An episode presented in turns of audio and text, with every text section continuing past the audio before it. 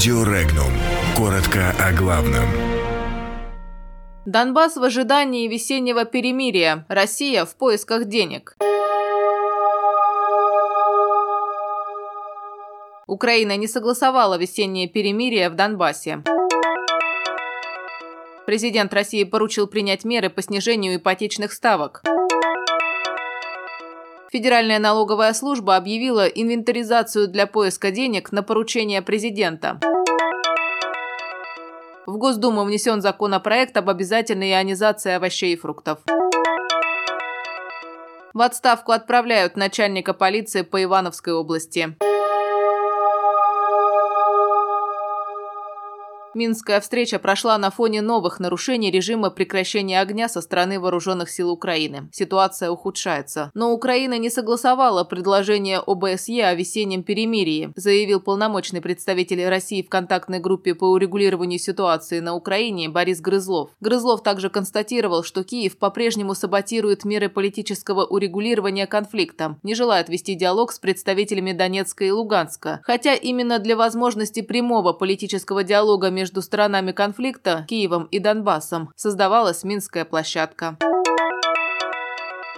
Правительство России и Центробанк должны принять меры для снижения ипотечных ставок. Соответствующее поручение отдал президент России Владимир Путин. Процентную ставку по ипотечным жилищным кредитам поручено снизить до 8% годовых и ниже за счет дополнительных мер. В срок до 15 января 2020 года следует представить соответствующий доклад. Далее доклады должны повторяться раз в полгода, отметил глава государства. Кроме того, президент предложил компенсировать семьям, где появится третий ребенок и последующие дети, дети – 450 тысяч рублей. Для семей с двумя и более детьми. Установить льготную ставку в размере 6% на весь срок действия кредита. Еще одна предложенная мера – ввести механизм ипотечных каникул для тех, кто временно остался без дохода.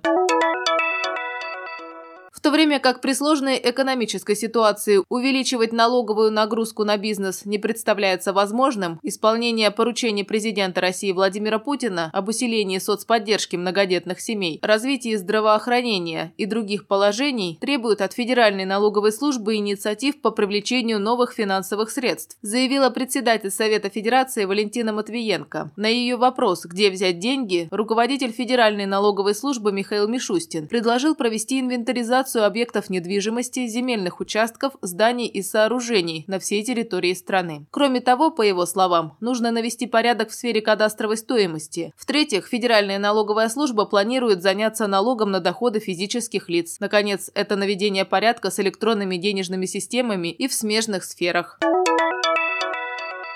Законопроект о требованиях к обработке сельскохозяйственной продукции и пищевых продуктов с применением ионизирующего излучения внесла в Госдуму группа членов Софеда и депутатов. Авторы настаивают на необходимости придания комплексности, полноты, ясности правовому регулированию вопросов применения ионизирующего излучения в указанных целях.